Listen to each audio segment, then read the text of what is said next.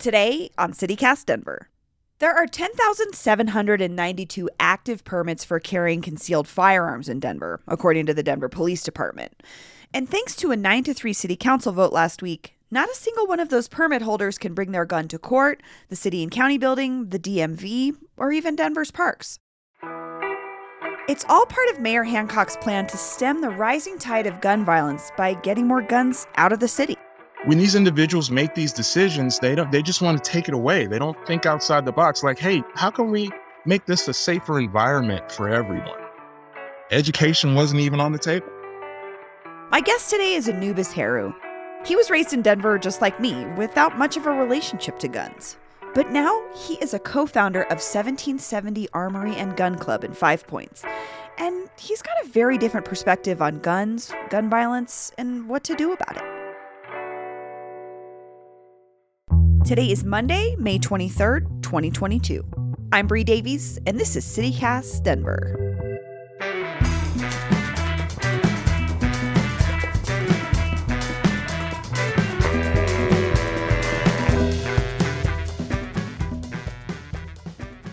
Anubis Heru, welcome to CityCast Denver. Thank you for having me. How are you today? I'm great. Thanks for asking. Good. So I'd love to start this conversation by having you just share a little bit about your relationship with guns. My interest in firearms was about maybe 10 years ago. I've been doing martial arts in different forms since I was about 14. So understanding personal defense and all those things and understanding weaponry kind of led me into want to understand firearms for the purposes of hunting or self-defense. So that's how I originally got into firearms. So the reason I wanted to talk to you is because last week, City Council approved a ban on carrying concealed weapons in public buildings and public parks. Uh-huh. I'm just so curious from your perspective how you felt about that. And I'd love your thoughts on if City Council really had any, seemingly had any direct experience with this topic to begin with. Well, let me say this. The reason why I'm qualified to talk about this is because I am a certified firearms instructor. I've gone through the NRA and some other organizations. So it's a little unnerving that our elected officials have made a decision that ultimately affects Denver citizens and citizens from outside of Denver who come to visit.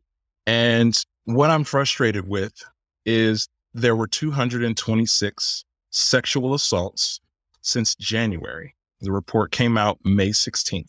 Okay.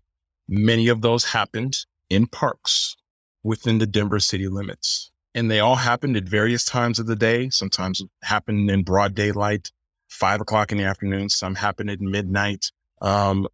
So my thing is, when you make a decision like that to ban concealed carry, to me, it leaves our citizens, our constituents, very vulnerable when those individuals are being assaulted or whatever, they're dealing with a confrontation or some type of attack. What other recourse do they have besides their own personal defense? The police? No. The average police response was about 13 minutes. 13 minutes, okay? The problem is, whenever you're dealing with personal or self-defense, you are your first responder. So whether you're trained to handle various situations and you've taken your level of training to my level, or you're just a run-of-the-mill average citizen and you're just like, hey, I have this thing on me in case it gets up close and personal and there's nowhere for me to run and my life is in danger and I have to do this to stop this person because they won't stop.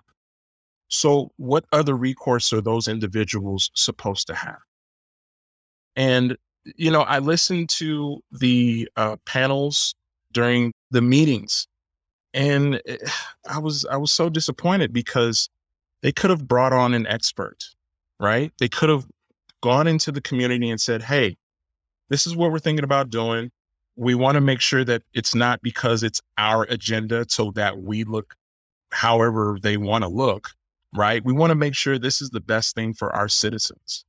And that clearly wasn't done. I talked to several individuals within the firearms training community. None of them were contacted. Absolutely none of them. So I'm like, what's the deal here? Yeah. I have to say this is a topic I personally don't touch a lot because I don't have a lot of experience. So if I was weighing the pros and cons of a law like this, if I, as a person, you know, who was maybe in a legislative position, I would want to hear from you. Yeah. Because you're representing the community, but you're also representing gun owners, especially from like a personal protection perspective, which seems pretty common sense to me. Yeah, it's the Second Amendment for a reason, right? The Second Amendment doesn't guarantee your safety. It guarantees you have the ability to defend yourself if you're being attacked. So, you know, we understand that concealed carry permits are a privilege. The Second Amendment is not, right? Mm. So what I'm saying is, in the cities that we have seen where there have been mass murders, people call them mass shootings, but they're really actually mass murder. The most recent one in Buffalo, even in our hometown, 30 minutes away, Boulder, Colorado. These are two places that make it very hard or ban concealed carry altogether. Criminals know this. They know that the act that they're committing is going to be met with little resistance. So that's the frustrating thing about these things. When they happen, law-abiding citizens, good Samaritans, individuals with training, we're not out here to try to be heroes. That's the last thing I want to do is take a person's life. But at the same time, you know, if they're committing a violent act against just people, period, and I have the ability to potentially stop that threat and save lives, I'm going to stop that threat, and then I'm going to go get counseling for that whole situation because that's trauma.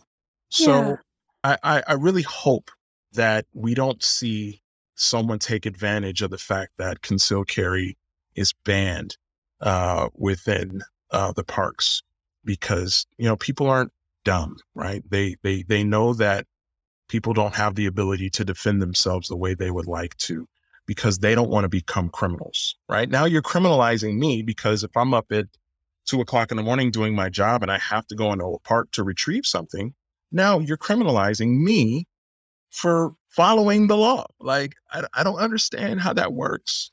Yeah. Yeah. No. And I think you put it in such a practical sense when we unfortunately have to talk about things like the mass murder in Buffalo. A community of color was targeted. We know by the folks that were murdered. And even regardless of where your perspective or your stance is with police, I think you make an excellent point. How long could it take? Mere moments, you know, so we can call the police and pray they show up and, you know what I mean? But pray they're down the street or, you know, like, yeah.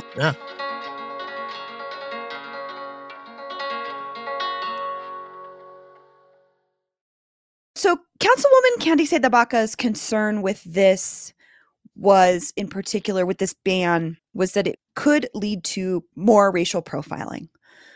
What is your take on that? Obviously, you're a person of color. You're also a gun owner. What does that mean for you?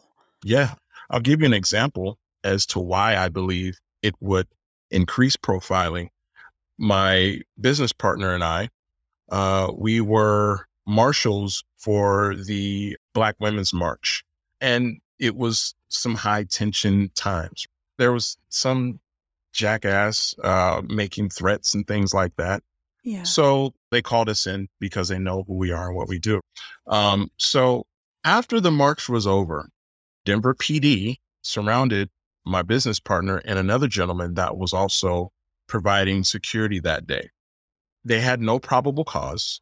They just stopped him. And when they stopped him, it was full riot gear, rubber bullet gun, along with an AR, along with, you know, all kind of stuff. I mean, they were armed to the teeth, hanging off the side of a van, pulled up quick, guns drawn. And they're like, whoa, what's going on? He was taken to the Denver Sheriff's Department, and DPD was like, here's this guy. And Sheriff's Department is like, okay, what are you charging this guy on? Oh, we don't know yet. We're still trying to figure that out. Sheriff's Department's like, what? No. That doesn't work. So he beat that case.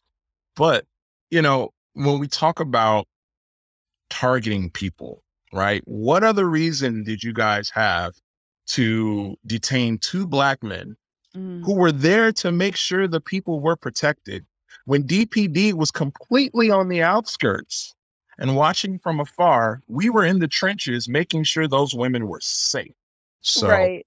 I believe, you know, Councilwoman de Baca is correct.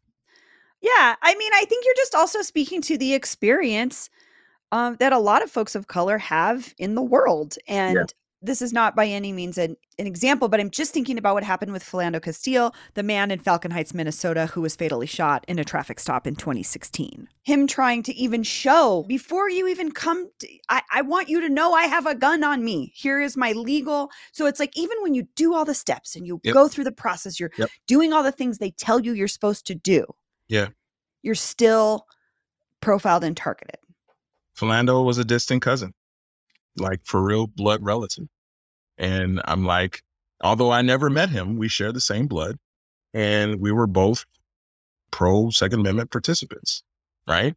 Right. So that very much could have been on the other side and him talking about me.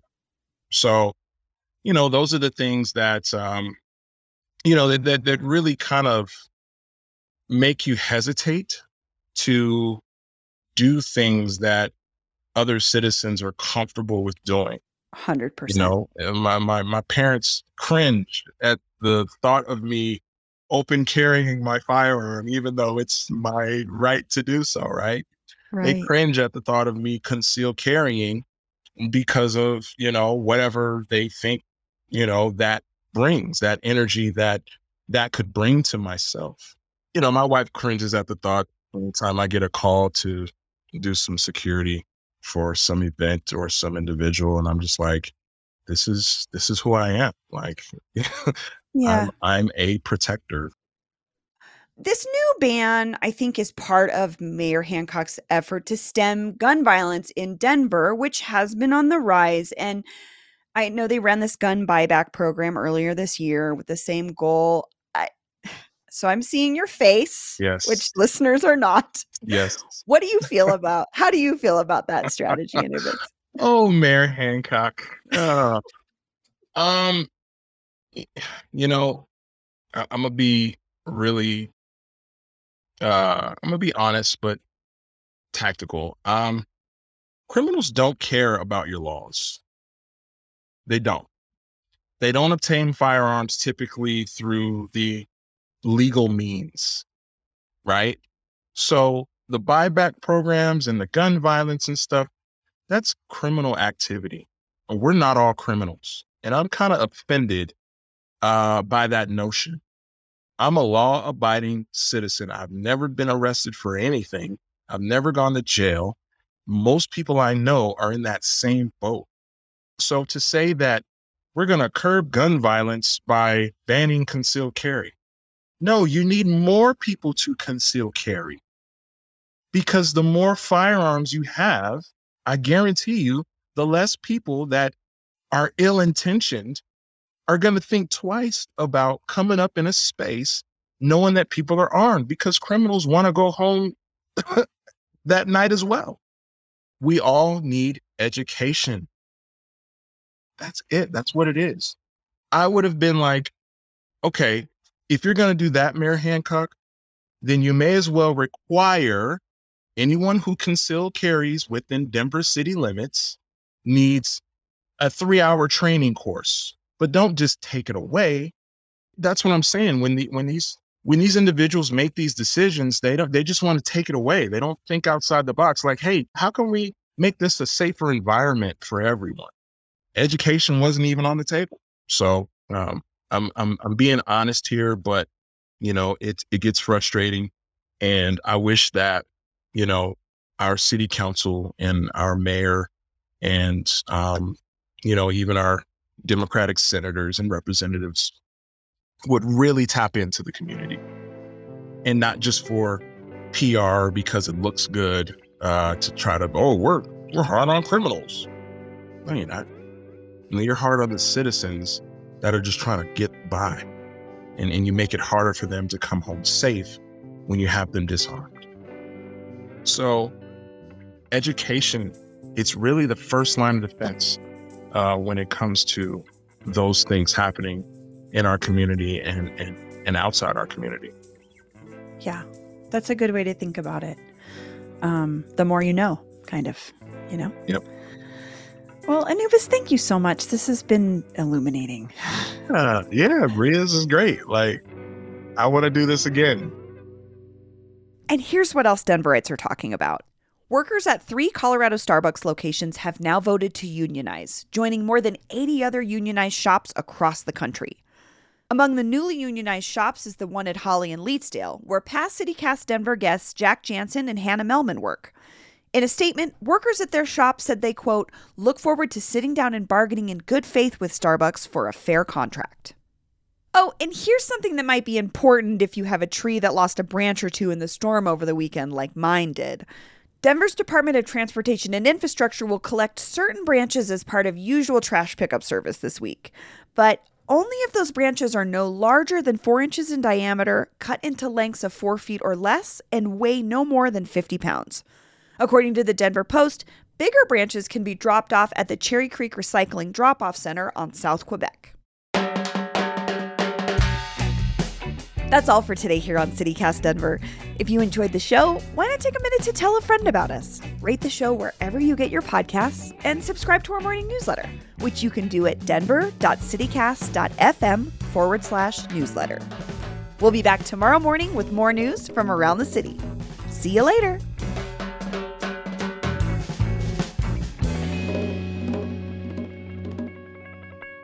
I'd say like I did, or no, my tree lost the branch. I didn't lose a branch. Well, emotionally, I may have lost a branch, but that's different. It wasn't the storm's fault. Okay.